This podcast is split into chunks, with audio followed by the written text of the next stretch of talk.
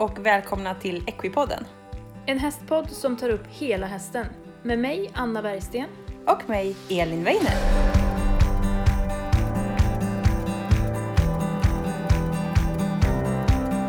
Hej på er alla Equipod-lyssnare. Idag är det jag, alltså Anna, som poddar ensam med Andreas Forsström som har FA-trailer i Mariestad. Det kommer alltså handla om hästtransporter, eh, allt mellan himmel och jord inom hästtransporter. Och om ni undrar någonting i efterhand efter det här avsnittet så kan ni höra av er till oss på Equipodden på Facebook och Instagram. Trevlig lyssning! Hej Andreas! Hej Anna! Vad, vart är vi och vem är du? Ja, vart vi är? Vi är på FA-trailer i Mariestad. Och eh, vem är jag? Jo, jag är en smått småtokig entreprenör med en eh, familj som får lida för mina synder som entreprenör. Du sa förut när vi var ute och kollade på bilar att du har vänt ditt sjukdomstillstånd Ja, jag har gjort till ditt det. företag. eller Jag har ditt gjort det. företag. Jag har gjort det. Men, eh, nej men skämt åsido. Eh, som sagt var, vi vill gärna göra någonting jag vill gärna göra någonting med familjen och jag vill göra någonting som är roligt, som vi tycker om och vi tycker om hästar, vi tycker om djur. Och eh, sen har vi en gård och jag älskar våran gård. Ni bor ju fantastiskt fint. Ja, det gör vi En faktiskt. bit utanför Mariestad. Ja, väldigt nära E20. Och eh, då tänkte jag mycket på vad man kan hitta på för kul med den här gården. För bonde kan jag uppenbarligen inte bli. Men eh, som sagt var, hästar och hästintresset har funnits så vi, det blev att jag började med trailers och eh, diverse andra utrustningar för häst och eh, tillbehör. Eh, Vilka är det som bor här? då är det jag och min fru Sofia. Och sedan har vi två söner som är hemmaboende. Det är den tredje, äldsta, har flyttat hemifrån. Men eh, vi jobbar väldigt mycket tillsammans i familjen med det här företaget. Ett litet familjeföretag skulle man kunna säga, Ja, eller? Mm. det kan vi säga. Med lite hjälp utifrån efter behov. Eh, för att få ihop kompetensen helt ut. Mm. Så, eh, och det började egentligen för snart, det är fyra år sedan snart. Mm. 2016 eh, var det som eh, vi började med att faktiskt åka iväg för att köpa en hästtransport. Eh, för vi hade haft en IFO Williams innan och vi var väldigt nöjda med den. Så att jag åkte ner till generalagenten i Halmstad som hade en begagnad sån här.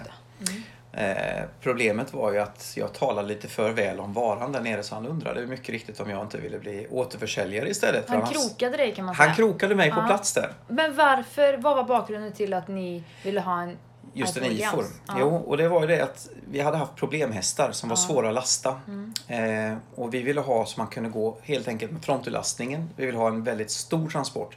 För det var en häst på över 1,80. Ehm, och... Mm. Det är Boje va? Nej, det var inte Boje. var inte Boje han är bara 1,67. Okej då. Det är mitt ögon Ja. är fel på. Nej, det här var en häst som hette Sting. Han ja, var det. stor, musklad, vägde väl eh, närmare 800 kilo, inte ett gram fett. Eh, den var man inte så jättepigg på, var varken bakom eller i vägen för. Nej. Och han var svårlastad så in i den. Men faktiskt så var det som så att med just den här transporten så lyckades vi vända både hans beteende, för vi kunde då fälla ner och gå rakt igenom och vi kunde få bort de här olaterna. Eh, och det har vi även gjort med ett par hästar till sen och kunnat eh, vänja om vid transporträdsla och få dem till att tycka om de här transporterna. Och då var det en IFOR. Det var en IFOR. Och sen så var det som så att vi flyttade från gården och vi la ner det här i kort tid med hästar. Med betoning på kort tid. Ehm, och eh, sen så är det ju som så att eh, det är beroendeframkallande som vi vet. Ja, jag tror att en gång hästmänniska, alltid hästmänniska. Ja, och, och faktiskt, jag, jag och familjen vi brukar skämta lite grann om just att det var billigare att hålla på med droger. Och det, det, Ja, det är Och- inget vi uppmanar till. nej, det är inget vi absolut uppmanar till. ingenting vi uppmanar till. Men eh, det var väldigt kul för när jag kom upp till Strömsholm i somras så såg jag en stor hästlastbil, eh, en B-kortare visserligen, med, som har stripat upp hela sidan. Horses, just as addictive as cocaine, Ja. but twice as expensive. Och det var ju precis det vi har skämtat om i familjen. Det är ruskigt dyrt. Ja, men är men vad skulle vi göra utan dessa djur? Gud vad livet skulle vara tråkigt utan. Ja, så är det. Och oavsett om man rider på ridskola eller har tio egna hästar så Jag tror att har man en gång fastnat för häst så är det häst. Ja, Mm. det är så. Det är, frugans första ord var häst. Det var det aldrig för mig kan jag säga. Men Jag, Mm. Inte? nej, jag har kommit in i det här senare i livet. Men vi har varit tillsammans i 25 år. Och efter dryga 20 så sa jag att nu får det vara nog. Nu får hon inte vara ensam om utgiften utan nu går jag med in och skaffar egen häst. Men Så- gud, det var ju så himla ödmjukt. Det, det, det är någonting vi uppmanar till. Ja. Att man ska dela på utgifterna för Ja! hästar. ja, nej, men skämt åsido så är det ju som så att det är ju lättare att ha kul tillsammans Absolut. än att någon bara ska gå där och mocka, bära, betala. Sen att jag då är en bastard och hamnade i västernvärlden istället och tycker att det är väldigt skönt att komma ut på en långritt i en västernsadel, gärna med ett par sadelväskor. Det är en annan femma. Hon vill ju helst ha engelskt, både hoppning och dressyr. Ja. Men ni gör det här tillsammans. Och Ja. ni, du, ni har företaget här på gården. Ja. Så att... Eh, Så vad hände där när du hade varit i Halmstad? Ja, nej, men det hände som så att jag fick ju den här idén eh, att faktiskt ta hem och börja sälja. Och eh, det dröjde inte länge innan det var beställt faktiskt ett par långtradare med släp som började drälla in på gården. Och jag hade fått tillåtelse att ta in ett par stycken och testa men det blev Ja. väldigt, som alltid när det gäller mig, så blev det lite för fort och Ja. mycket mer. Ehm, Och Sofia hejar glatt på eller? Nej, hon har väl bromsat en del. Nu så hejar hon faktiskt ganska glatt på. det är bra. Men eh, i början så var det lite, undrar hon nog vil, vilket fel jag hade i mitt lilla huvud. Det är det sjukdomstillståndet som man Ja. använder och matar. Nej men, och det är ju... Nu är ju du en av... Faktiskt så är jag, eh, alltså från IFO Williams sida så är jag nog den största återförsäljaren bortsett från trailerimport då. Så att eh, det har vuxit ganska rejält ska jag säga. Och Det är- de som är i Halmstad. Trailimport finns i Halmstad. De har, har hand om varumärket IFO Williams i Sverige. Eh, men jag nöjde mig inte med att bara arbeta med det största märket utan jag ville även ha eh, bilsidan då för att kunna erbjuda något komplett. Så att jag har tagit in idag ett samarbete med Kingsröd, Och det är ju Ja. Steffex. Stepex Group eh, och STX-bilarna då. Och tack vare att jag samarbetar med både IFO Williams och STX så har jag eh, faktiskt kan erbjuda det största och bredaste utbudet utav hästtransporter i landet. Och i, när ni hör det här så kommer det ligga uppe på sociala medier lite filmer och bilder och grejer på vad du har hemma just precis i talande stund nu. Ja, Och det är ju en hel del. det är en Vi hel har ju del. skruttat omkring här nu i, i två timmar. Ja. Titta på det du har. Och det kommer mer kan Mm. jag säga. För Det kommer bli mycket inriktning även mot körsporten i tanken. Så att eh, Ah. kunna ha transporter för att man kan få med sig både häst och vagn Mm. i samma ekipage. Så du slipper köra med två bilar och två ekipage. Mm. Eh, så att eh, jag vill ha ett väldigt brett utbud att erbjuda mina Mm. kunder. Men det här Kingsröd, de har ju inte bara bilar. Nej, de har ju faktiskt transporter också Mm. finns det. Och kläder. För kläderna är ju då Kingsland. Just det. Och egentligen så har de ytterligare en bit och det är att de har ett av de större åkerierna i, King- eh. Kingsröd Trading. Ah, eller. Kingsröd Transport. Mm. Så att eh, det är tre stycken grupperingar. Mm. Men eh, i det här fallet så samarbetar jag med Kingsröd. Mm. När det gäller STX så är det ju Kingsröd då nere i, utanför Göteborg. Och de stora C-bilarna de finns ju framförallt på plats där. För att oftast om jag har någon bil här, man vill ju titta på många när man ska ha en stor sån bil. Så Absolut. då det är mycket, de är ju stora och det är mycket pengar. det är mycket pengar. Eh, och då bokar man helt enkelt ett möte. Eh, så åker vi ner antingen gemensamt eller så bokar ett möte där nere så man kan gå runt och titta på det här. Och självklart så kan jag mejlledes ge offerter och sånt på distans också till initialt.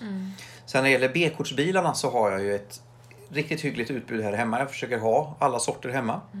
Ehm, Jag, ju- jag körde runt i en förut Ja. och var inne och tufsade och tittade i dem. De är väldigt fina. ja, och beroendeframkallande. Ja, absolut. Men det är alltid inom hästsporten som är fint tycker jag. Man, man är lite korpaktig. Man ja, vill men gärna ha är det som man. glimmar. Ja, och det är... Ja, men ja, det är så. det går Lika bra att inse sina brister och så leva med dem. Ja, eller hur?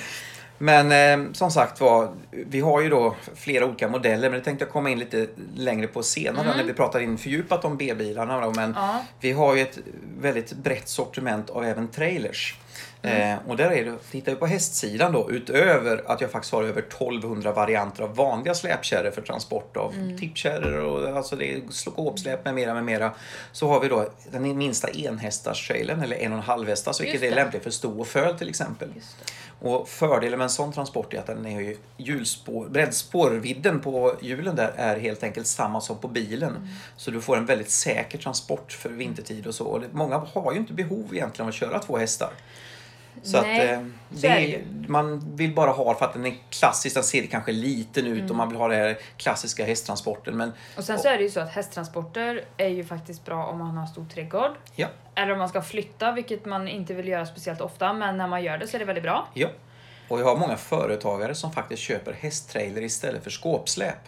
För att de är högre, så att du får in mer eh, skrymmande varor i dem. Ja. Så att, eh, men till, sen har vi då den mellantransporten. I, I för Williams värld så heter den H, eh, 506. Och då finns den som tre olika modeller. Den finns som HB, vilket står för Horsebox. Och sen finns den som HBX, vilket är deras Excellence som vi säger i, i den serien. Och sen finns det en HBE, vilket är deras lättviktsvariant. Där du faktiskt kan klara dig på ett annat, lite lättare körkort då. Eh, vilket vi också kommer gå in i lite djupare Ja, sen. Det, Och så slutligen så har jag även den stora modellen då i den här klassiska hästserien det är HB eller HBX 511 och det är den som du har. det är den som du. jag har. Ja, det är den som du för har. Det är ju faktiskt så att jag och Andreas är inte helt okända för varandra. Nej, Nej. vi har ju känt varandra ett tag. Ja, ehm, Med mycket massage inblandat. ja med mycket massage och behandling och sen så, så fick jag med mig ett släp härifrån. Ja, så är det. helt otippat. Men jag är jättenöjd med det. Ja, och jag är väldigt nöjd med behandlingen av våra hästar. Ja, det är win-win här. Ja, Men det var ju lite om de släp och sådär som ni har. Ja, de vanliga. Sen har vi då utöver så finns det lite mer ovanliga. Vi har till Just. Mm. exempel eh, STXen, där har vi ett meetingsläp som är en rejäl sadelkammarutdel då där du kan gå in i och stå. Det Eh, den som jag gick runt i Den förut? Mm. som du var inne i förut ja. Och den är egentligen våran B-kortsbil eh, med hingstinredning fast det är en hästtransport. Ehm, Mm. Just det. och den har samma typ av ventilation, belysning med mera som de stora B-kortsbilarna fast till ett Mm. helt annat pris än en B-kortsbil. Utöver detta så har vi även våra stora Eventasläp som du också var inne i. Och den Eh, gick jag ju in i och genom nästan kök och vilse. Ja, genom kök och sovrum och vardagsrum.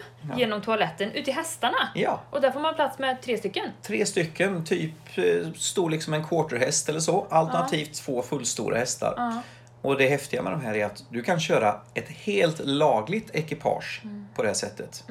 Eh, Du får alltså med dig 1600 kilo lastvikt på det stora.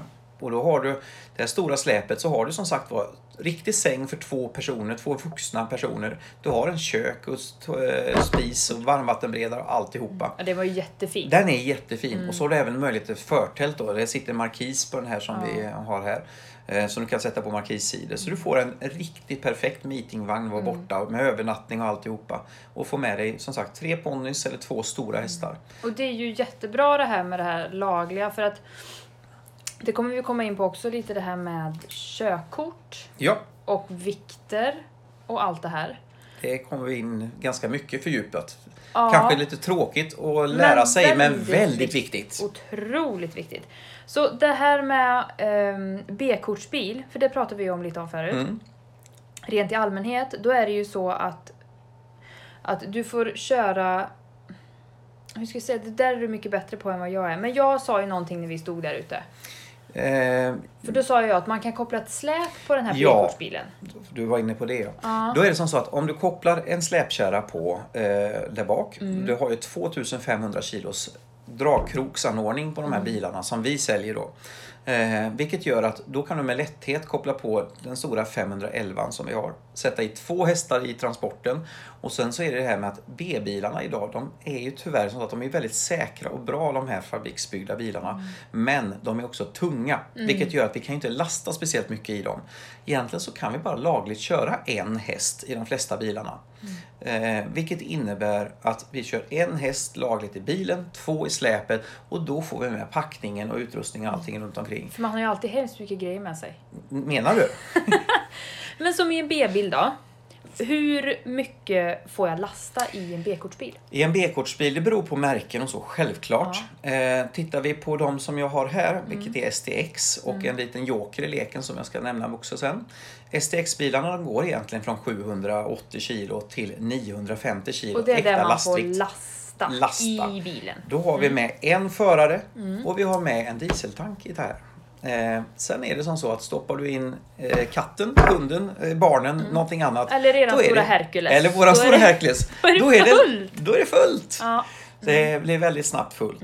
Så att eh, ska man vara riktigt ärlig, en femsitsbil idag, den är eh, 850 kilo lastvikt om du tar en chestbar-inredning. Det är inte mycket när Nej. man börjar stoppa i eh, fyra passagerare och du ska ha packning runt omkring. Så vi kan få med oss det mesta om vi skippar hästen. ja, alla får följa med förutom hästen. Hej Ja. med dig, tråkigt att det blir så. Men då är det att ska man då köra släp, då måste man ha ett e-körkort.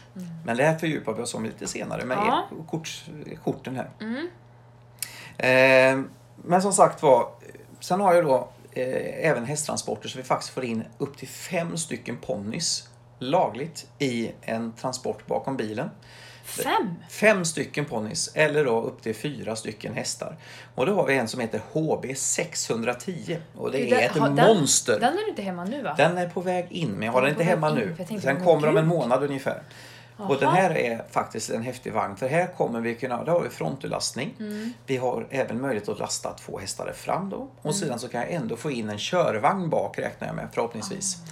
Och det är likadant de här Eventa-släpen. Mm. De eh, kan jag då ta utan bodel och sen kan vi kunna bygga en garage lucka på ena sidan så vi kan köra in en häst i, eh, eller hästvagnen i bodelen. Eh, och så kommer jag ha möjlighet att sätta väggmonterade sängar som du kan fälla ner. Så du kan få en enklare bodel, få med dig två alternativt tre eh, ponnys respektive hästar då.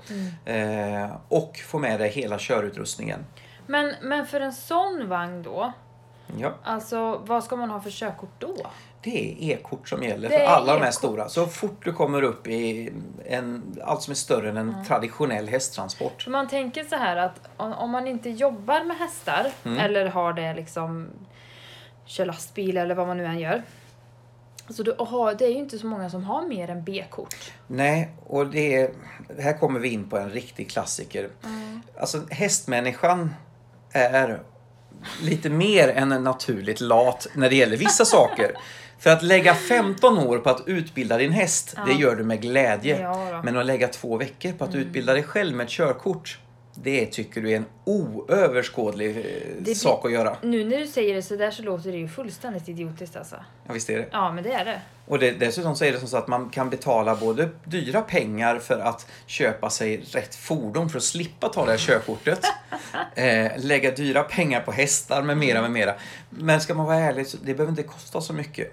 Vi anordnar även via ett samarbete med en bilskola eh, intensivkurser. Så att du gör din teori i förväg och sen kommer du kunna åka ner som på en söndag och sen på tisdagen kommer du hem med ditt körkort. Men då är det ju så här, alltså det är ju B. Ja, Det är utökat B, eller som kallas för B96 Just kallas det. Vad är det för. skillnad då för B96 och BE? Ja, det är som så. Jag brukar säga förenklat att har du ett BE så har du frikort. Ditt körkort är ett frikort för du kan lasta precis mer eller mindre hur du vill. Det viktigaste är om vi tar våran HBX 511 som exempel så väger den nästan 1000 kilo. Är det den jag har? Den, ja, det är HB 511 men det, det, de är ungefär samma. Ja. Och då Och är det det är så att den är, stor, den är en stor Ja. bas. Den är säker så in i den. Den Ja. är en rejäl transport. Den har en totalvikt på 2700 i fullvikt. Men då kan du köra den med i stort sett vilken bil som helst om du har ett BE-körkort så länge du inte lastar någonting i den. Okej. Det är nämligen som så att då är det BE-körkortet, då är det den faktiska vikten som räknas på det du hänger på. Så har du en bil som får dra 1000 kilo, dragkroken får tål 1000 kilo, då kan du hänga på ditt stora släp på 2700 kilos totalvikt. För den väger ju inte mer än max 1000 kilo tom. Men alltså om du då har det som ett vanligt B-körkort istället, då är det den teoretiska vikten. Då är det så himla korkat så att om du åker dit då, så är det alltså 2700 kilo som det räknas som, även om du inte kör ett frimärke i transporten. Och det är här som Oj. många inte tänker efter. Nej. Så att det är likadant. Blir man av med körkortet då? Garanterat, för det är olovlig körning då. Det är inte ens överlast utan det är en olovlig körning. Det tänker man ju inte på. Nej, där tänker man inte.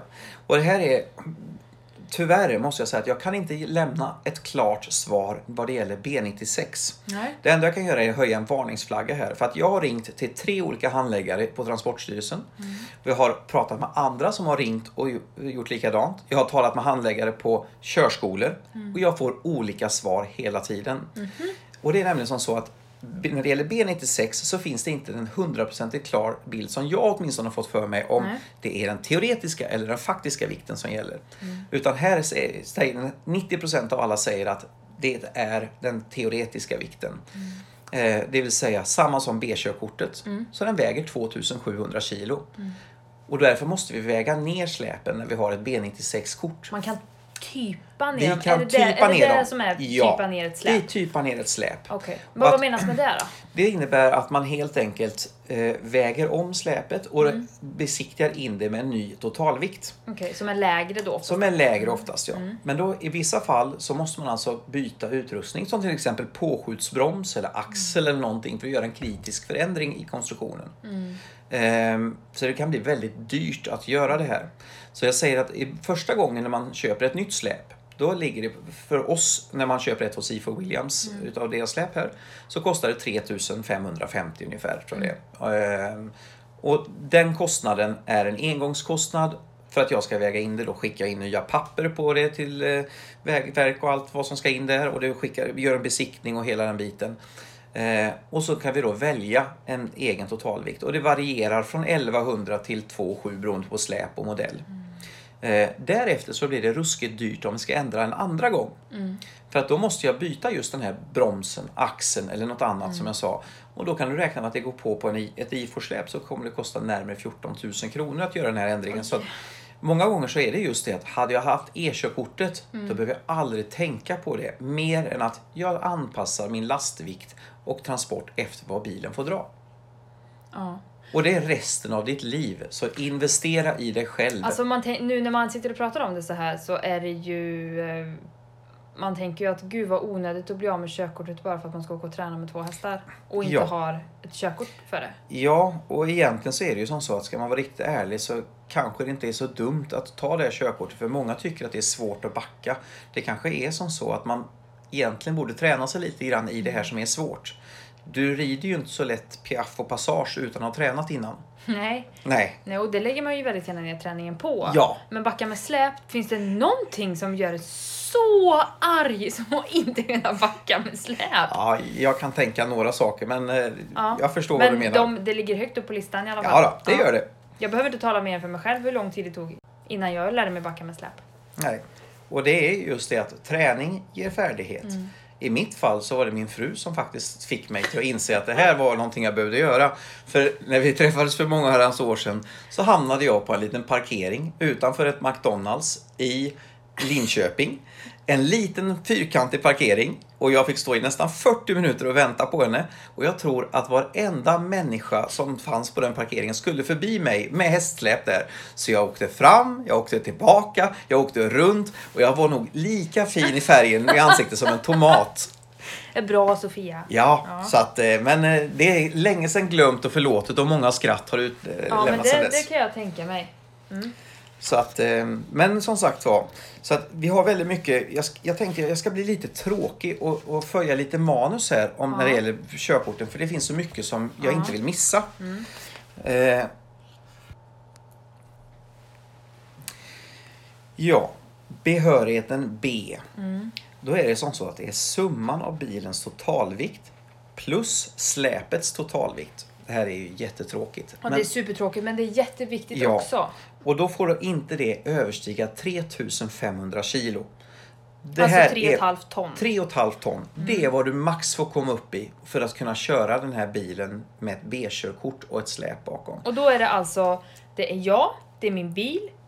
Det du kan glömma, allt det där, det är den teoretiska vikten. Okej. Det som står totalvikt i ditt registreringsbevis. Okej. Så väger bilen 2400 kilo, Ja. då innebär det att du har 1100 kilo kvar att använda till släpet för att det ska få framföras med B-kort. Mhm. Sen är det som så att du får aldrig dra mer med bilen, även om du får 1100 kilo här, om dragkonstruktionen inte är anpassad för mer än till exempel 750 kilo. Då är det max 750 kilo. Så det är alltid den delen som räknas som nummer ett. Räk, håller den delen in så att du får köra vikten, då är det eh, totalvikten 3,5 ton som gäller. Sen har vi då behörighet B96 eller utökat B som det också kallas då. Ja. Då har vi helt plötsligt fått en liten gråzon. Så egentligen så är det samma regler som för B-kortet men vi har 750 kilo bonusvikt som vi kan ange, som vi använder oss av. Det vill säga att hela ekipaget får väga 4250 kilo. Men samma sak här. Dragkonstruktionen är fortfarande det viktigaste. Och det står i registreringsbeviset hur mycket bilen får, fram, eh, får dra med den draganordningen som är. Det här är ju, ja det är ju tråkigt, men det är ju väldigt, väldigt viktigt alltså. Ja. För att det är ju så många, tror jag, och jag tror att många tror med mig, att man åker runt med fel körkort eller Ja, inget körkort alls för det som man kör på. Och som sagt var, sen jag började jobba med det här och har blivit riktigt hyggligt stor inom den här delen nu med släp. Och så jag får besök av väldigt många hästägare. Och jag kan säga att det är skrämmande hur många som har missförstått de här reglerna. För just som jag sa med BE då, då får du dagligt dra alla släp oavsett totalvikt på släpet. Så länge du inte har tyngre bakom bilen än vad draganordningen är anpassad för. Så för att vara helt safe här så är det BE E. som Ja, är bäst. BE är tveklöst det bästa. Eh, och du kan alltid registrera alla släp i fullvikt då, som sagt om du har BE. Ja, så ja. att du behöver aldrig tänka på något annat. utan Fullvikt och så kollar du bara hur mycket väger det, hur mycket har jag lastat det, Mm. får bilen dra så mycket? Ja, nej. Det är det enda du behöver tänka på. Mm. Och det innebär att ska man dra de största släpen som eventerna till exempel, som Mm. vi har, de är ju jättetunga. Men det är också inga problem att dra om du har rätt bil. Om du har rätt bil. Och då kommer vi till det istället. Ja, Ja. så att, eh, men vi pratar, pratar bil lite senare. För Ja. jag tänkte, jag ska prata färdigt om de här olika definitioner och sånt. Då. Mm, Så totalvikten är alltså den teoretiska vikten som är summan av släpets tjänstevikt och släpets angivna maxlast. Det är vad den maximalt är byggd för att tåla. Sen har du då tjänstevikten. Det är släpets vikt i körklart skick. Och i körklart skick, är det opackat eller packat? Opackat. Opackat. Som, som det väger när det är tomt. Då. Sen har du ju maxlasten, eller lastvikten då. Och det här är alltså totalvikten av släpet minus tjänstevikten, vilket var den faktiska byggvikten på släpet. Och det är, den vikten får aldrig överskridas då. Eh, dragvikt, det är bilens maximalt tillåtna släpvagnsvikt för bromsat släp. Denna vikt eh, får heller aldrig överskridas oavsett körbehörigheten. Och det är det jag sa, vad är dragkroken anpassad för? Och sen har vi den här lilla roliga saken, kultryck. Kultryck är den vikt som faktiskt trycker ner på kulan och faktiskt, det är som, inte magi, men det går över cirka 75 kilo i ett rätt lastat släp in i dragfordonet. Det vill säga att om bilens eh, lastvikt eh, minsk, kommer minska med 75 kilo. Men du kommer också öka det på släpet istället då. Så du får teoretiskt så får du 75 kilo extra så länge du inte fullastar din bil. Alltså det här är ju jättesvårt. Här, Ja, och jag hoppas att ingen har somnat nu medan jag har beskrivit det här. Men, men det här är, det är viktigt. Ja, men det är det. Och jag håller ju på med mitt C-kort. Ja, Och det är tryck och det är axlar och det, och jag först, det är jättesvårt. Det är mycket. jättesvårt. ja. Men väldigt, väldigt, väldigt viktigt. Det är inte omöjligt. Det är bara som jag sa innan. Kan du lägga 15 år på att utbilda en häst så kan du lägga ett par veckor på att utbilda dig själv. Ja, absolut. För det är synd att bli av med körkortet. Ja, det är det. Sen är det, det finns ju lite hjälp om man är osäker. Och så här. Släpvagnskalkylatorn känner väldigt många till. Den finns på Transportstyrelsen och den finns även på vår hemsida. Okej. Så man kan kolla då eh, just om körkortsfrågor och så. Så kan man skriva in sitt registreringsnummer och släpets registreringsnummer och vilken behörighet du har. Så kan du se om du får dra de här. Så det är väldigt snabb och smidig liten sak. Och den, Men det är ju verkligen något att rekommendera. Släpvagnskalkylatorn. Ja, och den finns som sagt var på våran FA Trailers hemsida så har du den under just körkortsfrågorna där. Så Ja. att, men den är inte 100% pålitlig i alla lägen så man ska inte ta den som lag men den ger en väldigt god fingervisning om vad du faktiskt kan köra och inte. Men nu då när vi sitter, för nu idag så är det ju, eh, vi pratar ju om hästtransporter överlag och Ja. transportera hästar. Men om vi ska ta lite med om era transporter som ni har och vilka bilar som är kompatibla med Mm. Ja. dem till exempel. Och det är sånt så att om man ska ta då, vi kan börja med de klassiska transporterna, alltså HB 403, vilket är den minsta enhästars, HB 506 och HB 511. Om vi börjar på enhästarstransporten så är det ett B-körkort som du kan framföra en sån här på. Och då får vi väga ner den. Alternativt har vi ett utökat B eller B96. Och då kan jag säga att den väger en egenvikt på 1600, eller totalvikt på 1600 kilo. Eh, Vilket gör att då kan du alltid framföra den om du har B96 så behöver inte väga ner eller någonting. Går man över på en mellanstor transport, vilket är en klassisk hästtransport oavsett märke i stort sett, men den, våran heter ju 506. Då är det alltså en eh, bra dragbil, en rejälare kombibil, typ Volvo, Passat med mera, med mera. Eh, och då är det, helst så ska du ha ett B96 eller BE. BE. Eh, för att vi kan med vissa få undantag väga ner en sån transport så du faktiskt kan köra kanske till och med två hästar. Om du, framförallt om du väljer en HBE eh, 506, så, vilket är våran lättviktsvagn då, så kan du köra två hästar med en sån och ett utökat. Men till och med här så är alltså gränsfallet redan. För det, det svåra är just att har vi en för tung dragbil, då har vi egentligen, som vi tar våran pickup som vi kör på gården, då får jag bara dra 750 kilo med den, vilket är obromsad om jag inte har ett E-kort. Den är så tung. den är så tung i sig, så den väger i sin fullvikt då, med det här släpet så är vi uppe i 4250 bara på en obromsad kärra. Alltså det, drar ju, det här med att hålla på med hästar, det drar ju med sig en del alltså. Det gör det. Det är inte bara veterinärer som kostar pengar och hovslagare man och måste allting. byta bil och, Ja. Och man måste köpa släp och ja. Men jag hörde en vis man som sa, det är ingen mänsklig rättighet att hålla på med häst. Nej, det det är är ett väl- val vi gör. Det är självvalt. Men det är ju lika beroendeframkallande som kokain så jag vet inte hur självvalt det är när det kommer till Nej, slutet sant. av dagen. Det är sant. Men Eh, de här stora transporterna som ja, du har, då är det liksom Då är det SUV eller en pickup. SUV. Ja, och då är det inte tyvärr eh, Volvo XC60 och de här och en Volvo, även 90-modellen av deras SUV, Mm. är ingen SUV i den bemärkelsen. Den har hög markfrigång, Mm. men den är ingen bra dragbil för den har maximalt, jag tror det kanske finns 2400 kilo så du kan dra med den. Så du kan inte dra ett sånt här Eventa-släp utan du behöver upp i de stora Land Rover eller pickup eller eh, Audi Q7 eller ja, rejäla 3,5 tons bilar. Och vi Men gör ingen bilreklam nu utan vi bara ger lite riktmärken Ja, faktiskt. så att eh, det finns många bilar men det är begränsat i SUV, Mm. eh, SUV och eh, pickupbranschen och eh, märkena så finns det inte så jättemånga stora dragbilar. Nej. Det här med däck då? Ja. Nu har vi pratat lite om körkort och vikter och bilar. Och nu kommer vi till det som vi rullar Ja, på. och det som vi rullar på. Och då är det som så, när det gäller däck, kör alltid med bra däck. Snåla inte med däck. Däck, sängar och sen dina skor ska du aldrig snåla med. För du vill inte ha ryggproblem. Och du vill inte sitta i ett träd för att du har dåliga däck. det vill man inte. Så skor! Ja, skor. Du behöver fotriktiga ja. skor. Ja, Det är inte bara hästen som behöver skor. fast det är hästens skor som är viktigast i det här läget.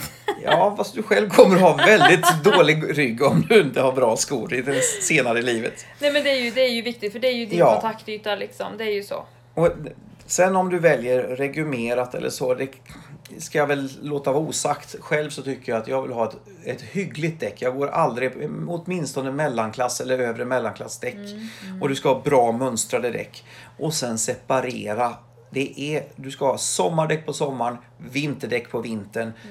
Jag rekommenderar inte att köra med vinterdäck året om för vinterdäcken har en annan gummiblandning vilket gör att du kommer få en sladdrigare transport på sommartid och du kommer slita onormalt mycket gummi på sommaren om du kör med vinterdäcken då. Men om man, om man eh, ska köra häst Ja. och och eh, det är eh, vinter. Men odubbat dubbat, vad är bäst? Då är det som så att när det gäller transport så skulle jag 100% rekommendera att köra dubbat på transporten. För du får alltid köra dubbat på transport och välja vad du vill på bilen. Du får aldrig, du måste ha bäst... Nej, du får Nej. inte göra tvärtom. För du måste ha bäst däck på släpfordonet. Så du kan alltså köra odubbat på din bil Mm. utan problem. Men då har du garanterat bästa optimala däck eh, för att köra din häst Mm. på vintertid.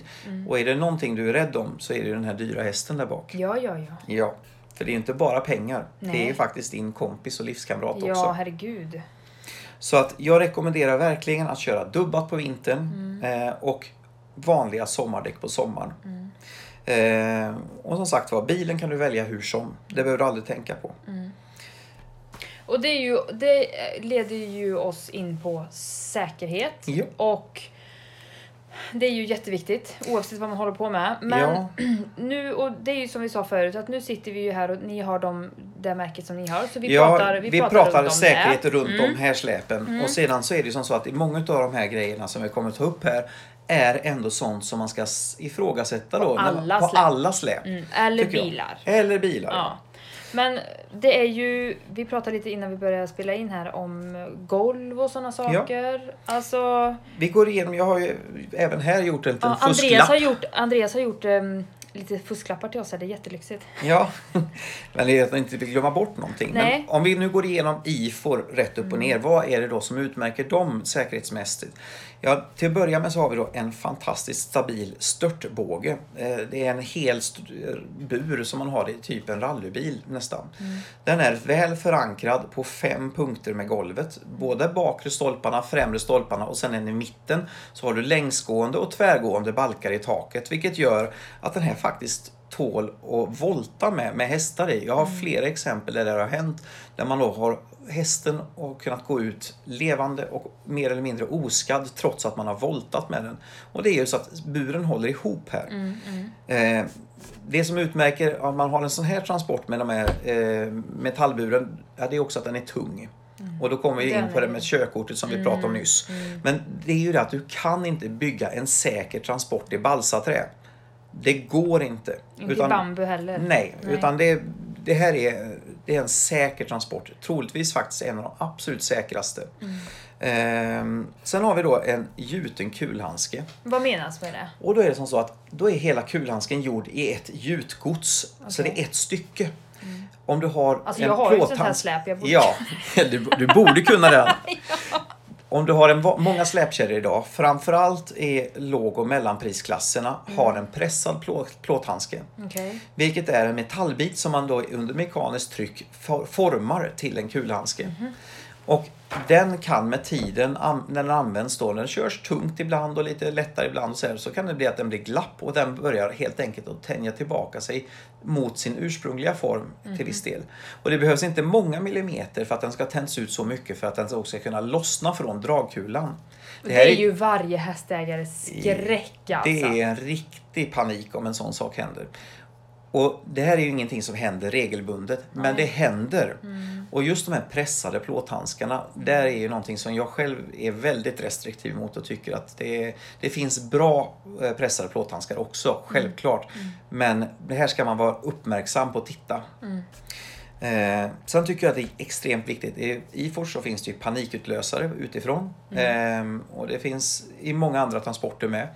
Det är väldigt viktigt att det finns. Sen finns de i olika utföranden. Eh, och i våran är så man måste vrida eh, på en yttre Mm. Det. skruv. Mm. Vilket en del har åsikter om. Men det viktigaste är att det ska finnas panikutlösare. Mm. Ehm, för jag kan säga att inte alltid de här snabbbommarna är så snabba när det hänger en häst på och det blir tryck på. Det finns eh, exempel där med. Så att Där det har gått långsamt att få loss. Och, men i paniken där, så många gånger så är det mest att man, man tappar helt enkelt förståndet och gör inte i rätt ordning Nej. saker och ting. Men man vill inte ge sig in i en transport där det hänger en häst över bommen och den sprattlar hej vilt för då blir du snabbt ihjälsparkad. Alltså jag, har, jag har ju inte varit med om det, men jag har många vänner som har varit Mm. med om det. Det är något av det otäckaste jag kan tänka mig så Mm. sett. Eh, Och när man pratar om att de går över bommen, då går de ju över bommen i fram som Ja. de har vid bogen liksom. De hoppar över där och Ja. tror att de ska komma ut genom fönstret. För Ja. att hästar har tyvärr inte alltid den här briljanta intelligensen. för ser man ett fönster så är det klart att det där kan jag nog komma ut. Det- det- och är det en plastpåse i naturen, Ja. då är det det farligaste man kan stöta på. Det är värre än en vild björn. Ja, ja, ja, ja, ja. Så att, eh, Och färgglada postlådor ska vi inte ens tala om. Och Nej. de här självgående gräsklipparna. ja, de kan vara spännande. De är riktigt spännande. Mm. Så, sen har vi då eh, i transporterna så har vi parabolisk bladfjädring. Och vad i hela friden Mm. Ja, så vad är det? Ja. Bladfjädring är ju en av världshistoriens mest beprövade fjädersystem. Och det är alltså om man tänker att man tar en pilbåge och så vänder man den eh, så att den ligger som en vagga. Eh, Så är det fjädern så att säga, i. Ah, ja, ja. metallfjäder som är un- på undersidan. Den paraboliska bladfjädringen, vilket faktiskt är den senaste nyheten om man ska se, jag tror den är från 96, så den har varit med ett tag, men det är det senaste som har hänt sen då.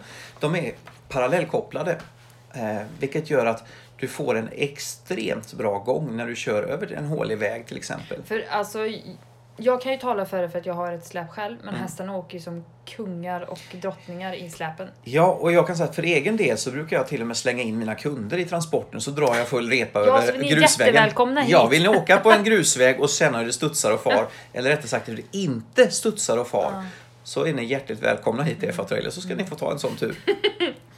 Eh, Men skämt åsido så är det som så att vi har ju fyra hjul på den här vagnen. Och kör vi då över ett hål så kommer ena hjulet hänga i luften när vi då kommer över det här hålet. När vi sedan passerar över hålet så att då kommer ju det bakre hjulet hänga över, över samma hål i så fall. Men vi har hela tiden kontakt med tre hjul i marken. Medan om man har en individuell upphängd eh, fjädersystem så kommer de att hela tiden söka markkontakt vilket kommer att göra att den kommer slå ner i varenda hålighet och ha en väldigt bra markkontakt men det kommer också slamra mycket mer. Sen är det också, får du punktering så får du många gånger problem med en individuellt upphängd för då kommer den trycka ner varje hjul mot barken. Och har, här har du inte det problemet om du kör med en parabolisk bladfjädring och en upphängning som är med en styv axel där. Så att, ehm, Men ja. nu, och nu kommer vi ju fram till någonting som är Nu. väldigt spännande, som alla eh, är rädda för. Ja, och, och det är golvet. Golvet. I en IFOR idag så har vi inget annat än eh, syrafasta aluminiumgolv. Finns det någonting, nu ska ju inte du sitta och kritisera, men finns det någonting som är dåligt med det? Nej, det gör det inte. Nej. Det finns verkligen ingenting. Och i, i det här fallet så är det som så att de har dessutom inte bara lagt in ett syrafast aluminiumgolv utan de har eh, profilerat det så att brutalt sagt så kan man säga att det ser ut som en äggkartong under fast det är lameller då, raka lameller. Vilket tar upp eh, tryck extremt bra. Så det kommer inte att ändra sig i formen efter alla år, även om du kör Ardennra dagligen i den. Så den är 2,5 cm tjockt aluminiumgolv som är syrafast. Så den tål alltså att hälla ut batterisyra på det här golvet. Så hästkiss kommer aldrig vara några problem. Nej. För det är ju så, och nu när vi ändå kan dra det när vi pratar om golv, vad finns det för olika typer av golv? Ja, vi har ju plyfagolv. Ja, och det är trä. Det är trä, ja. Ja. Och då finns det olika typer av plyfer som man använder. Mm. Ehm, och den här plyfan som är, nästan alla använder, den är ju då impregnerad på något sätt. En Mm. väderbeständig plyfa. Och då tycker många som byter, framförallt när man byter själv, så har vi en viktig sak att tänka på här. Mm. Att då sågar man ofta till en befintlig plyfa. plyfa. Och den kommer då få en, ett, en sågkant som inte är impregnerad. Måste komma ihåg att impregnera den här ordentligt. Dränka in den i impregneringsmedel på det såga. För annars fall så innebär det att du kan alltså få den till att ruttna sönder på mindre än två år. Så kan det vara så hästen går igenom här. För det är ju skräcken. Alltså, Ja. Det finns två saker som man är rädd för när man kör släp med häst i. Det är att golvet ska gå sönder och att den ska lossna från kulan. Ja, eh, det är de stora grejerna. Sen Ja. självklart när olyckan är framme så har jag en del hemska bilder på hemsidan på Ja. transporter som har gått sönder för att de är då konstruerade på ett sånt sätt att de inte kan hålla hästen i transporten vid Mm. Det är en kollision. det, och det, det är alltså... Oh, jag får nästan ångest när jag tänker på Mm. det. Ja, nej, det är otäckt är det. Eh, men just de här, det finns ju tyvärr plyfa och plyfa är en väldig skillnad också. Eh, utan att nämna några namn så är det lågprisvagnar använder oftast lågprismaterial. Eh, vilket då är oftast ryska eller öststatliga eh, plyfer. Men väldigt dålig kvalitet. De är snabbväxande och har då glest emellan årsringar med mera. Vilket gör att de, och de är inte laminerade på det sättet heller så att, som med så många lager. Att de blir väldigt ömtåliga.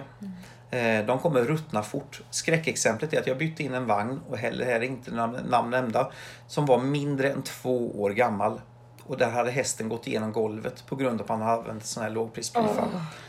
Eh, och det är riktigt, riktigt otäckt. Så att det kan gå fort. Ja, Många gånger skräck. så har du, ja, för du har ju alltså på ovansidan då mot hästens del. Där kanske man då har en, eh, till och med en eh, beläggning på för att få vattentäta. Mm, Och sen på undersidan så kanske du har någon annan form av vaxning och så. Om det då kommer in till exempel att det läcker in kiss eller någonting på sidorna så att den här plyfan börjar ruttna. Det är då det går så fort. Så att plyfagolv kan hålla jättelänge. Jag vet att jag hade en transport som vi bytte på nyligen. Den var över 20 år gammal. Eh, och den hade hållit till dess. Så att, men då var det verkligen hög tid att byta. Men det finns de som Skulle ha inte håller också. Liksom. Det finns de som går sönder jättefort. Men våra golv har i alla fall 25 års garanti. Mm. Så att, eh, och likadant om du går på HBX-modellerna så har vi samma aluminium då i väggarna. Vilket, Aha. så att det har vi 25 års garanti på väggarna i de nya golven också. Men- de nya transporterna. Men eh, på STX-bilarna då, vad är det för golv i dem? Det är också aluminium, men där har vi Oj. andra gången jag kommer åt den där. Eh, Då har vi den här golvmattan, en madrasserad matta också som Mm. är att du får en väldigt stötdämpande, eh, ett väldigt stötdämpande golv. Mm. Idag så använder man ju nästan bara aluminium när man bygger en, en bil i synnerhet. Mm. Vi måste ju få ner vikterna. Ja. Och ehm, som sagt var, men vi ska prata lite mer djupare om bilarna sen. Eh, sen har vi då en sak som utmärker IFOR och det vet många som har sett dem närmare att vi har lite annorlunda centrumhål på hjulen än vad många andra har. De är extremt stora och det är för att de har alltså marknadens tveklöst största och kraftigaste hjullager. Eh, skittråkigt fakta.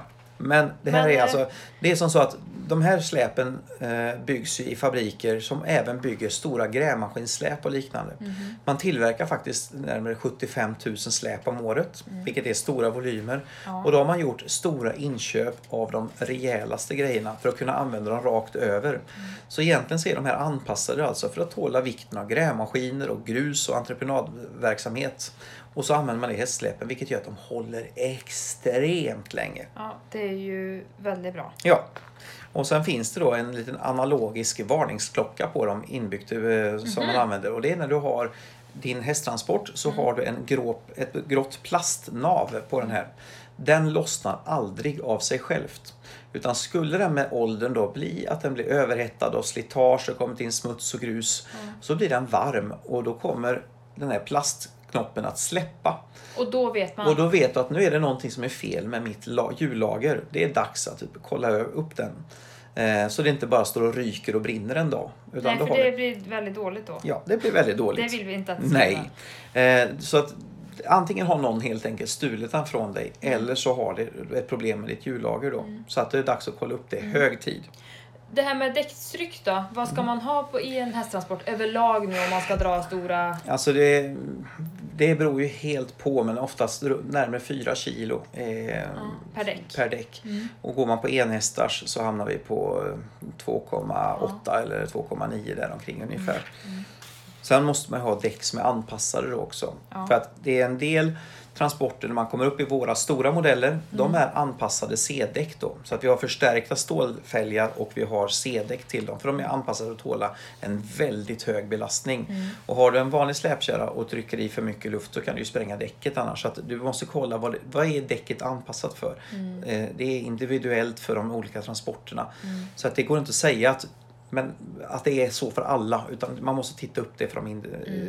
din transport helt enkelt. Nu har vi pratat eh, massor Ja, om allt möjligt, men nu kommer vi till en sak till här som Ja. i alla fall... en liten sak ska jag lägga till Ja. om just däcken.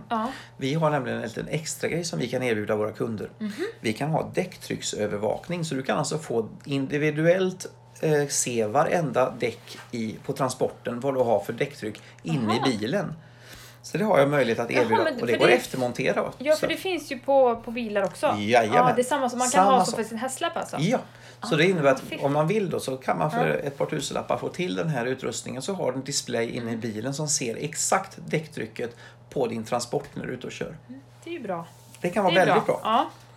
Men broddar. Ja, Det, är, det här är ju ett fantastiskt land som har fyra olika årstider och Mm. det är ju mycket broddar. ja, Och man broddar inte av ibland för att åka på träning och man ska lasta och sådär. Och det kanske är isigt runt om transporten och då vill man inte brodda av för att de ska in i släpet. Ja men, ja, men ni fattar. Vad ska man göra? samma sak här. finns ju inget exakt sätt att du måste ha så här för din häst Nej. Mm. kanske är superlugn. Men broddar är alltid att rekommendera. Ta av dessa Mm. när du transporterar din häst. Om du absolut har en superlugn häst och känner dig trygg med att den är där. Lägg in en broddmatta om du nu tycker det. Mm. Eh, I våra golv som vi har på våra golvmattor vi har hos oss Mm. så har jag aldrig behövt eh, oroa mig för den biten att den ska Mm. slita utan det är om du har en häst som står och vevar med benen och gräver. Mm. Gräsbrodd, självklart aldrig. Inte under några omständigheter att köra i transporter. Nej, för de är ju jättestora. de är ju gigantiska. Ja, de är jättestora. Men eh, om du har en supersnäll häst Mm. så jag förstår om man det är, det är jobbigt att brodda i och ur. Ja, och sen så är det lite det här att eh, om det är is runt om transporten Mm. och så Det- rätt som det är så smack så åker benen isär och Ja. det är ju också en skräck. Det är väldigt otäckt. Men Vi har ju själva haft en häst som har gått Ja. i spagat och spräckte, fick en bicepsruptur. Mm. Det är ingenting som är roligt. Det är lång konvalescens om det överhuvudtaget går bra. Så att, Mm. men eh, ja, jag rekommenderar broddar Mm. av. Och det finns ju en del som kastar sig bakåt ur transporten. Ja. Och därför kan det ju vara bra att ha en transport med frontutlastning om hästen tycker om det. ja, och det är ju det som gör att jag idag sitter här med hela gården fylld med släp. ja. Om jag ska vara riktigt ärlig så Ja. är det just frontutlastningen och vi har de här storleken på. För vi har aldrig haft några små hästar annars. Mm. Nej. Mer än min egen stackars quarter. Han får ju vara 1,55 och en liten plutt. Ja. Men det, och då är det ju frontutlastning och det är sadelkammare. Om man ska dra, jag har ju ett sadelskåp till Mm. mitt släp. Vad är fördel och nackdel? Sadelskåp, sadelkammare? Ja, Om vi börjar med sadelkammaren så är det ju självklart, du slipper alla de här ljuvliga hästdofterna i bilen. Mm. För att det är en sak att vi själva andas in det här vardagligen. Men Alla ibland kanske- så åker ju andra passagerare i bilen som inte tycker att det är underbart med en svettig hästfilt. Ja, och vi bara, vad är problemet? Ja, precis. Mm. Så att här, och så kan du då få in eh, ganska mycket annat i det där lilla utrymmet också om du Mm. packar det väl. Tittar man på som i vårt fall med häst, våra IFOR-släp så Mm. har vi faktiskt plats för även de största västensadlarna. Vilket är rejäla sadelkammare ändå. Mm, Trots att det inte är någon stor sån här meetingvagn som SDXen som du var inne i tidigare. Mm. Eh, dock så är det väldigt mycket pyssel som man kan få in i en sån här yta. Så Mm. att du slipper ha det i bilen. Det är upp till dig själv. Eh, då? blir ju då naturligtvis ett helt omöjligt faktum om vi har, Ja. eh, om vi har sadelkammaren. Därför så är det som så att då kommer vi till det med salskåpet istället. Mm. För då kan vi faktiskt använda frontutlastningen och vi kan fästa ett stort skåp. Eh, Jag har ett par olika alternativ här som man kan titta på. Mm. Eh, och då får du med dig mer eller mindre alltihopa som du får med dig annars med. Men du kan ta med dig det här salskåpet in på tävlingsplatsen, i stallet med mera, med mera. Du kan lasta det och det be- behöver aldrig vara i vägen. Du börjar med att lasta detta först. Sedan tar du in hästen. När du ska ta ut så tar du ut salskåpet först. Därefter tar du ut hästen. Jag kan lägga ut en bild på hur mitt sadelskåp ser ut. Och du har ju faktiskt, jag är ju både i ridhäst och trav. Mm. Och ni har ju faktiskt tillverkat två fantastiska krokar. Ja, det som är hänger längst fram och som man kan hänga selarna i. För att det- selarna är ganska stora Ja. eh, och de är ganska så långa på ett konstigt sätt. Eh, och det blev nästan att man knölade in dem i det här sadelskåpet och då fick jag två krokar i fram på min så man hänger dem och det är jättebra. Ja, vi gjorde ett, ett plattjärn med Ja. två krokar på. Men det var roligt att höra att det Ja, fungerade det bra. Det är fantastiskt. För det är också någonting. Vi gör mycket speciallösningar hos Ja, för oss. det var, den var ju lite på undantaget den. eh, Ja, Och vi har även byggt eh, stor körvagn och så, här, så vi Mm. har gjort kraftiga ombyggnationer och så här. Eh, efter kunders önskemål. Mm. Men vad roligt, men du får nästan ta och lägga upp en bild på den med Ja, tror för jag. att den är faktiskt jättebra. Och så har jag sulkyfästen i bak på min Mm. släp. Eh, Men det här med sadelskåpet då, det är ju... Det är ju smidigt Det är smidigt för du får ju med dig all utrustning. Du slipper ha det i bilen. Du kan dra med det i stallet som sagt var. Ja. Det är inte speciellt kostsamt. Så vi ska vara ärliga så är det samma pengar i tillval på ett sadelskåp som är en fast sadelvagn men du får frontutlastningen För med. det är mycket värt alltså. Ja. Frontutlastningen är väldigt trevlig. Det som, är, som många inte tänker på, de säger att jag har inget behov av frontutlastning för min häst är så lugn. Idag ja. Vad händer med den hästen du har om två år? För att Gud förbjuder, men du kanske inte har kvar din häst då. Nej. Du kanske har en annan häst som inte alls är lika lugn. Och jag vet ju som den här hästen Sting som vi hade. Han var inte så himla rolig att ha att göra när det kommer 800 kilo farande som ett expresståg i full fart. För att han inte ville vara i transporten. Nej. Och då är man väldigt liten när man står bakom. Så frontutlastningen kan vara extremt skönt att ha. Dessutom så är det ju som så att de här stora luckorna vi har fram är ju också väldigt praktiska. För Ja.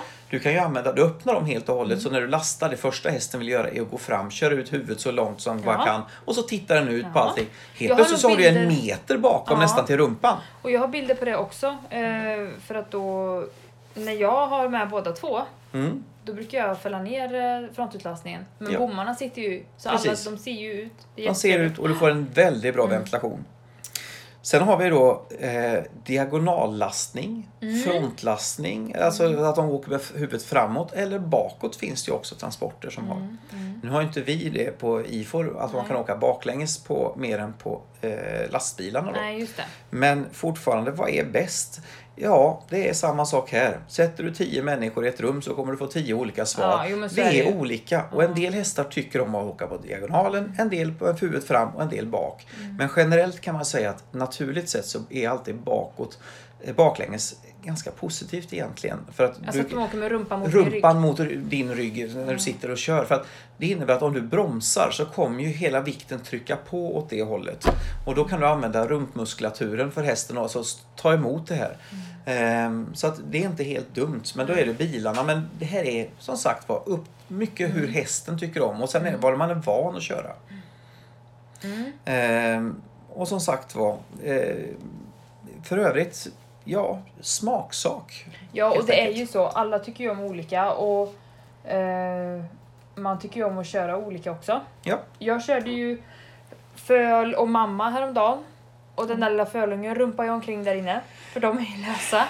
De har en förmåga att göra det. De är små. Ja, och det är viktigt att de har mycket plats och samtidigt åker väldigt skönt. ja. Och det ska vara tryggt för både dig och eh, hästen. Absolut. Och det här med ventilation i transport, finns det liksom transporter som är alldeles för täta? Det finns faktiskt det. Ja. Ehm, sen är det som så att det finns ju mätinstrument som inte jag vet hur man gör egentligen för att mäta upp den här ventilationen. Men jag vet, det vi har, vi har extremt luftiga transporter. Och det är samma sak här. Du ska kunna du ska kunna stå där eh, på sommaren i gassande sol och du ska kunna ha en ventilation som är fullgod trots att du står still här i solen. Vi kan ju öppna luckor åt alla håll, eh, både bak och sidor och uppåt.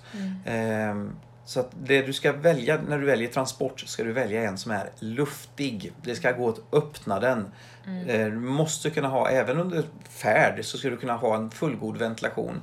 Och det ska inte vara bom tätt mot rumpan av transporten. För du måste få ut alla partiklar där. För när du kör i en, en transport i, 100, i 80 km i timmen här nu på, på vägen så kommer det virvla runt luft där inne. Nu tredje gången. Tredje gången, nu flyttar jag ut från bordet. Eh, det kommer virvla runt, runt luft där inne. Och då kommer det vara, om du har damm och gamla spor och skit som åker runt där, så kommer du alltså kunna få en transportsjuka på hästen. Vilket gör att den kan få feber och allting, för den andas ju in det här. Du ska ha öppet med springer bak. Vi har ganska stora springer i bak på transporten. Och det blir som så att det blir ett baksug som suger ut alla de här partiklarna. Så att det som eh, dammar upp det kommer också sugas ut där bak då. Vilket gör att hästen inte får ner det i luftvägarna. För det kan gå riktigt bli trå- tråkigt, inte dödligt kanske, men däremot så kan det bli att du faktiskt får feber och så får ställa in din tävling som du är på väg till. Ja. ja, det är jätteviktigt. Att det är bra. Ja, det är ju taklucka på era... Ja, det är taklucka också. Och det är ju så att du behöver ha in luften fram och den ska ut där bak. Så du inte behöver andas runt i det. Och sen har vi det här när transporterna, de, de, tyvärr så behöver de också underhåll och service och allting. behöver Det- kärlek helt De enkelt. behöver lite Ja, kärlek. Och egentligen så är det faktiskt som så att du behöver mer kärlek och eftertanke ju mindre du använder det nästan. Det låter ju helt absurt. Ja, ja, det gör det. Men det är att saker och ting har en förmåga att bäcka ihop med tiden om den inte används. Det är mycket bättre att köra fem dagar i veckan än en gång var femte vecka. Ja. Och det är större skäl att göra de här servicerna för att då blir allting rostar ihop och det fastnar så att det är, man behöver åka till verkstaden ibland helt enkelt och göra det. Och, och vi servar alla märken hos oss oavsett vilket släp du har. Och det är ju faktiskt jättebra om man byter, när man byter däck Ja, så kan man ju ta en koll på precis. släpet. Vi har ju fasta servicepriser för sånt här på våra släp. Att man går igenom allting. Vi har även bromsprovare så att vi lämnar besiktningsgaranti på alla våra jobb som vi gör här. Eh, och det vill säga att om du, du skulle köra från oss efter att ha gjort det här jobbet och den inte går igenom en besiktning på de här grejerna som du har gjort, då får du jobbet åtgärdat gratis utav oss. Däremot så kommer det, tillkommer det delar så får du betala dem i så fall. Men, och som sagt, vi servar alla märken. Så att, eh, Nu undrar jag en sak. Mm. Varför ska man lasta hästen på vänster sida? För det ska man ju göra. Jo, och det är ju som så att i det här landet så har vi en, eh, kör vi ju faktiskt och möter trafiken på vänster sida hela tiden.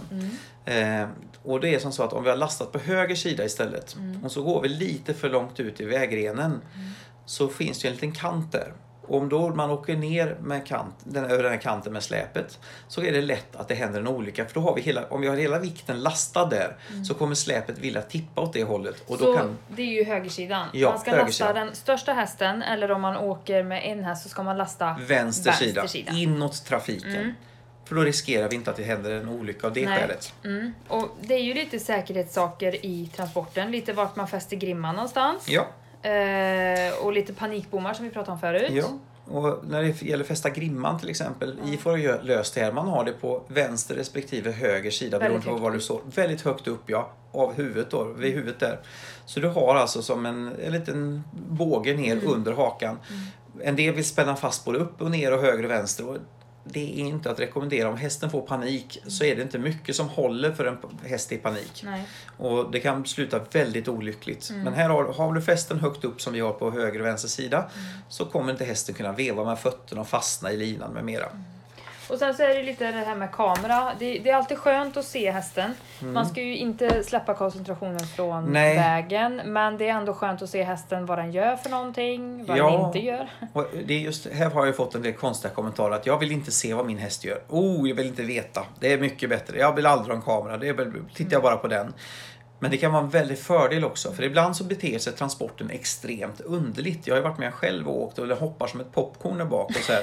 och det visade sig att när vi väl satte in kameran man tittade efter så såg man att hästen stod mer eller mindre och steppade. Men den var kolugn i ögonen och alltihopa. Ja. Och då kunde vi konstatera att det var ingen fara. För att den mådde ju bra. Det var bara att den tyckte att det var kul att röra på fötterna. Så att jag vet inte om den dansade en eh, foxtrot eller vad den gjorde där bak. Men... Eh, så att jag rekommenderar verkligen kamera. För Ja. att du har väldigt bra koll om det händer någonting. För att eh, som sagt var, För det är ju, ibland så kan det ju vara om de är väldigt oroliga Ja. och så är ju vägen rak, det är en raksträcka. Då Ja. kan de ju börja greja med allt möjligt. de kan göra allt möjligt. Och de kan lyckas med så konstiga saker alltså. Ja, jag kan tro att de kan flyga också. Ja, ja, ja. Så att eh, när hästar de lyckas med allt. Och jag var faktiskt med om att två av mina hästar började bråka i släpet och jag trodde allting skulle välta. Den ena bet den andra i halsen och hon försökte ju kasta sig. Ja. Och då var jag väldigt glad att jag hade kamera för att då såg jag Ja. vad gör ni för någonting? Och det här är, det här är ju ypperligt tillfälle att Mm. ha just det. I alla fall, vi har ju våra hästar, de är ju väldigt goda vänner, men de munhuggs en hel del och ibland så får de ju tag i grimman på den andra och det är Ja. så kul att dra i då. Ja, eller hud. Mm, Och det eller gör hur? ont. Det gör ont Ja. och sen så har de värsta blåmärkena sen. Ja, Så att, eh, nej men jag tycker verkligen att kamera är ett bra eh, tillval. ja. Eh, vad man ska tänka på när det gäller att köpa transport då? Ja, för det första, du behöver ju självklart anpassa dig efter din plånbok. Mm. Ingenting är ju billigt, men satsa på en så säker transport du kan och har råd med.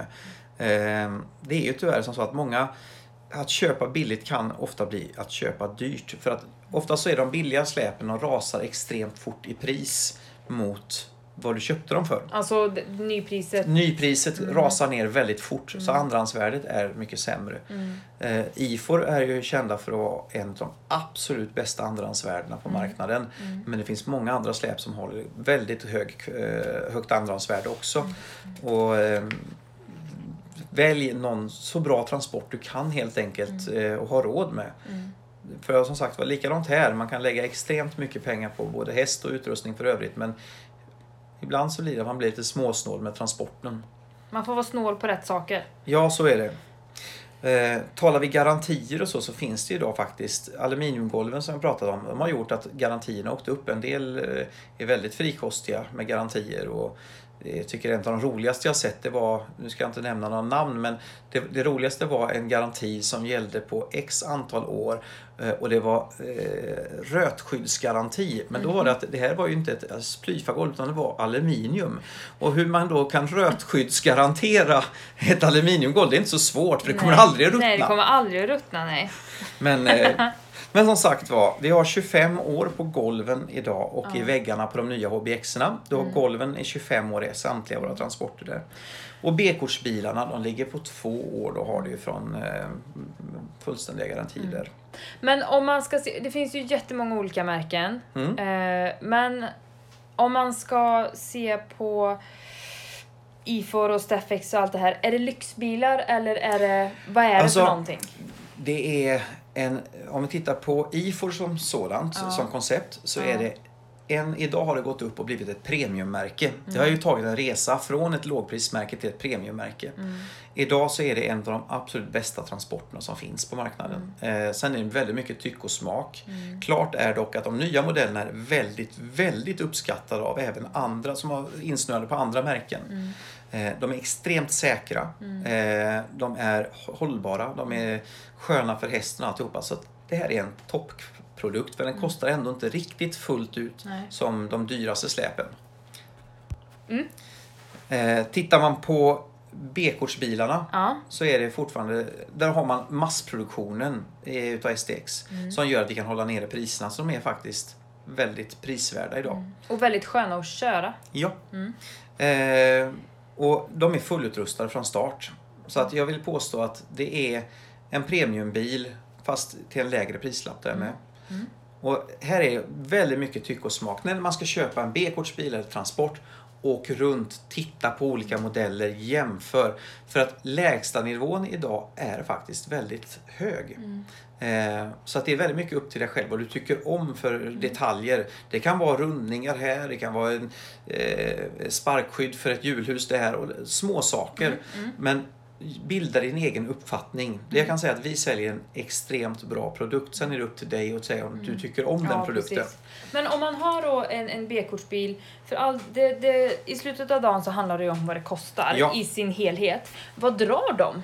Milen? Alltså, de drar Beroende bilen. på vad man lastar. Självklart så beror det på vad du lastar. Ja. Jag körde en transport, eh, en B-bil, härifrån Mariestad ner Mm. till Falsterbo. Och jag kom hela vägen ner och jag kom till Skövde innan jag fick tanka den. Och det är 75 liters tank. Och då hade jag faktiskt släp bakom också. Mm. Så att den, de är, idag så är de väldigt snåla. Och just att det är Euro 6 Ja, anpassade för bilar. jag läste det här. Vad, vad menas med det? med Euro betyder 6 då är det alltså de senaste utsläppskraven Ja. är eh, tillgodosedda som Ja. vi har idag. Ja. Det vill säga att vi använder AdBlue vilket är en eh, extra vätska som gör att det, skiten helt enkelt bränns upp innan det kommer ut i luften. Ja. Eh, Så du får köra de här Euro 6-anpassade bilarna i alla städer och så. Du Mm. har inga restriktioner. Sen kan man ju inte säga vad som händer imorgon men Nej. det är fortfarande så. Idag så är det så.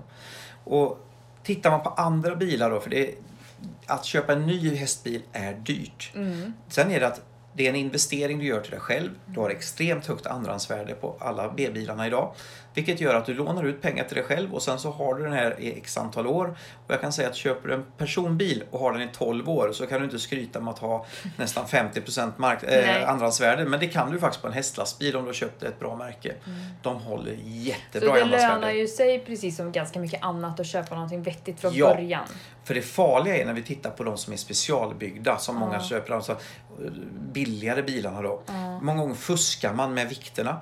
Vilket är jättefarligt. För här tar du alltså en, en bil som kanske inte är anpassad för att ha som hästtransport till att börja med. Det kan ha Man varit ett bygger om yrkesfordon. Ja, man bygger Ja. om någonting. Ja. Den kanske är krockskadad eller någonting. Man skär av och så bygger vi på en ny, hy, eh, ny eh, kabin för att hästarna ska kunna vara i. Sen som har varit på tapeten nyligen, så har man alltså tagit och vägt in släpet, eller bilen, innan den är färdig. För att få en bättre totalvikt och lastvikt Som är mer attraktiv. som är mer attraktiv att sälja. Mm. Och så har man åkt hem efter inbesiktningen och stoppat in resten av utrustningen. Så när kunden då har köpt den här bilen och tror att de har 1350 kilo lastvikt så kanske det har varit 450 kilo i verkligheten. Oj, och men- ibland ännu värre. Oj, men är det alltså företag som har gjort så här? Det är företagare som har gjort så här. aj, aj, aj. Det var ett reportage i Ridsport för inte så länge sedan nu i somras om just det här. Och då var det en man som har lurat ett antal personer. För det där kan ju bli dyrt alltså. Ja, så köp gärna en billig bil om det är som så att ni gör ett fynd på den. Men åk till en vågstation och väg den. Det finns oftast på till exempel soptippen så väger de lastbilar med mera. Eller om du har en bilskrot eller någon annan. Så finns det en våg som man kan köra upp så. Innan ni skriver på papper och köper, väg bilen och se vad den väger. Full tank och förare. Resterande har ni kvar i lastvikt. Så har ni åtminstone undgått en stor del av fällan med att köpa Ja. begagnat och som inte är byggt i fabrik. Mm. Vi har ju till exempel på våra bilar så har vi alltid krocktestat eh, fullt ut för de, är ju, de tillverkar ju några stycken. Det är ju nästan 550 bilar om året de gör så att de är ju störst i Europa på det här. Men eh, alla har ju då inte möjlighet att krocktesta utan de bygger helt enkelt på beräkningsgrader på hur mycket material ska tåla vid en kollision. För det är ju också jätteviktigt det här med att krocka. För det, det händer ju att Det händer ju faktiskt. det blir så. Men, Ja. men det här med att äga en bil Ja. eller ett släp. Vad, vad kostar det? Det beror ju på... Det Vad man väldigt, väljer. Ja, det beror ju jättemycket på vad du väljer, om du köper nytt begagnat och så. Men man kan säga generellt sett om vi, om vi tar bara skattemässigt och så här, vad, du, vad du betalar så ett släp ligger ju på en 400-500 kronor oftast i, i skatt. Även en stort eventa-släp I då. månaden. Nej, Om året. Mm. Det var bra att vi redde ut det. Mm. Eh, och Och det, det är ju inte speciellt mycket. det är inte mycket. Nej. Och dessutom som sagt vad tittar vi på eventan då när vi faktiskt får in tre stycken mellanstora hästar eller två stora Mm. och kör det lagligt. Det är att vi behöver en bra dragbil. Så blir det väldigt god ekonomi Mm. för den kostar ju faktiskt 100 000 mindre än våran till exempel billigaste B-kortsbil Mm. om du har ett fullutrustat sånt där eventasläp. Som B-kortsbilen då som jag Mm. satt i förut till exempel. Som, för vi, jag kommer ju lägga upp bilder och filmer på vad vi har pysslat med här innan vi Ja. började spela in. Vad, Och- vad kostar den i skatt? Ja, skatten på en B-kortsbil idag om du tecknar en eh, ligger på 13 500 Innan årsskiftet, ungefär. ska vi säga. Innan årsskiftet. För Mm. vad som händer sen det vet vi inte riktigt. Nej, nej. Det kan bli att det blir en hel dubblering Mm, det är utav det. helt galet. Helt galet. Ehm, och som sagt var, men för stunden så ligger det på 13 500 ehm, ungefär. Mm. Och tidigare så låg det då på dryga 5 500 fram till första juli förra året. Det är ju också en, det är en jätteökning om man kollar. Ja, men då ska vi säga att det här bonus malus-systemet det är i tre år från att den togs ut. Så att den här straffskatten som man åker på den är bara för de tre åren, första åren. Sen kommer den sjunka. Men lik förbaskat så har de inte kvar de här fem och ett halvt som det kostade innan. Utan vi får räkna med dryga styvt 8 9 tusen skulle jag gissa på att det ligger. Och efter att de tre åren är gångna. De här C-kortsbilarna? För det, det har vi inte pratat så mycket om, de här Nej. jättestora C-kortsbilarna som är som husbilar. Ja, och de är riktigt häftiga. De är magiskt fina. Ja, de är beroendeframkallande Ja, när man har varit inne i dem. mer än hästen tror jag. Eh, tittar man på en sån så har du en skatt på dryga 15 då. Mm. Men sen kommer det ju till en vägskatt också på de här. Varför Och- då? Ja, för att vi är tunga fordon på väg. Okej. Och de har oss eh, en extra skatt. Och de brukar Mm. ligga på dryga 9-12 tusen och ja, däromkring Mm. extra i vägskatt. Så att ha en sån här, bara driften då ligger på lätt eh, 25-27 tusen kronor att äga och ratta runt en sån. Mm. Sen ska man tänka på att man ska in på en verkstad med en C-bil. Så ja, det kostar ju pengar bara att ringa till verkstaden då. Ja, Så att eh, gäller att köpa en, en bra bil som är i ordning. Men det finns ju massor med bra bilar på marknaden idag. Mm. Att, försäkring då på ett släp och, Ja, bil? här är också släpet. Det är ju allt från eh, de billigaste kanske kan hamna på mellan 500 000 kronor för ett år för ett släp. 500 och 1000 Ja, kronor. mellan 500 till 1000 kronor Ja, ja. För, ett, för ett släp då beroende på. Ja. Men tittar man på en ny hästtransport, typ den som du har, så skulle jag gissa på att den ligger på dryga 250 kronor i månaden. Ja. Mm. Eh, något sånt. Eh, sen har vi då eh, en B-kortsbil, ligger med, ja, dryga 500, 500-600 i Det är månaden inte oftast. så mycket dyrare. Ja, det är månaden. Eh, Ja. Det är dubbla ungefär då kan man säga. Ja. Eh, och tittar vi på C-bil, ja det vill jag inte ens tänka på för det, Nej. det beror helt på vad du har för förutsättningar där. Men det är, en C-lastbil kostar ju mer, Ja. så är det bara. Man ska besiktiga då, hur ofta ska man besiktiga? Ja, du ska ju köra vartannat år då efteråt. I början så är det tre år, eh, sen blir det vartannat år. Mm. Eh, och här är det ju viktigt som sagt att underhålla ditt släp. Mm. För att mycket kan hända om det står still i två år så är det just det här som jag sa innan. att Använd den, serva den. Mm. Eh, Och vi sen- säger nu då att nu har jag bestämt att jag vill eh, köpa en bil här. Ja, Hur, vad, vad har man för alternativ? För jag menar det är inte så många som sitter med 600 000 på fickan. nej, det finns de också. Och det är klart att cash is king, Mm. så är det. Så är det. Men för oss andra dödliga så är det oftast en finansieringslösning som gäller. Mm. Ehm, och här beror det på då, du kan köra antingen en leasing alternativt en avbetalning. Ehm, och vad är skillnaden? Jo, leasingen är egentligen en hyra där du skriver på då för två, tre, fyra, fem år framåt i tiden. Men oftast är det en 36 månaders leasing. Ehm, och då betalar du helt enkelt ingen, behöver inte betala någon kontantinsats. Du kan lägga en första förhöjd hyra och så betalar du den här hyran och sen så kommer du ha ett restvärde på bilen eller släpet efter den här tiden. Men du kan inte bryta det här avtalet utan att straffas med att betala räntan för hela den accepterade tiden På en leasing. på en leasing. Ehm, så att det, du kommer undan då kanske att du inte vill ha någon kontantinsats men om du då ångrar dig efter 12 månader på en 36 månaders så kommer du få betala hela räntan för de kvarvarande 24 månaderna. På en avbetalning så behöver du då lägga 20% kontant för att få en vettig ränta idag. Ehm, och det resterande beloppet det har du helt enkelt en antingen oftast jämn betalning då som du delar upp. Och när avbetalningstiden är slut så äger du ditt fordon. Ehm, då kan du också, du lyfter hela momsen på en gång om du ska använda den i företag till exempel. Så att, eh, Medan du annars så använder du leasingkostnaden, det är också avdragsgill då. Ja. Men, eh, men som sagt var, en finansiering så är oftast en avbetalning det bästa alternativet om du vill vara fri och att kunna göra extra inbetalningar eh, och kunna lösa någonting snabbt eller om det händer saker i livet som det ofta gör. ja, jo men livet händer ju hela Ja. tiden. Men det bästa är ju att köpa den rakt av. Men har man inte möjlighet till det så finns det ju andra alternativ. Precis, och idag så är fortfarande räntan ganska låg Mm. vill jag påstå. Ehm, Så att det behöver inte kosta mycket. Du kan faktiskt få en, en schysst enhästars här för en styv tusenlapp i månaden med 20% kontantinsats. Och Ja, för det är inte bara bilarna man har eh, eh, avbetalning och leasing på utan det är ju släpen också som Precis, står. Mm. alltihopa. Ehm, Men som sagt var, det är det är som vi sa från början. Det är inte billigt med häst, men det Nej. kan vara väldigt roligt. Men man Och- ska ha bra saker, det är jätteviktigt. Speciellt om man transporterar. Rätt Ja. körkort, en bra transport. Och Ja, du ska ha bra service bakom också.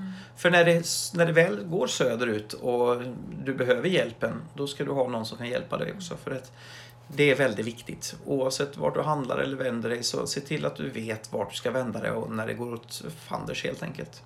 Men ni har ju inte bara släp här, ni har ju faktiskt en gårdsbutik också. Ja, till och med det. Ja. Så att, eh, ja, vi har ju lite hästrelaterade produkter utöver och, och sen har vi en gårdsbutik som inte är så jättemycket hästrelaterat alls. Nej men den är fantastiskt mysig. Ja. Den är jättefin. Ja, vi har ju gosa.se som den heter på nätet så kan man titta där i. Eh, vilket är in. mycket dofter, mycket Ja. eko, vi har ekologiskt, vi har grundtanke med vad som är hållbart. Eh, så att eh, vi har mycket mer i butiken än på nätet. Mm. Eh, och sen har vi även fantastiska matlagningsredskap och grejer som är för matlagning i ugn. Mm.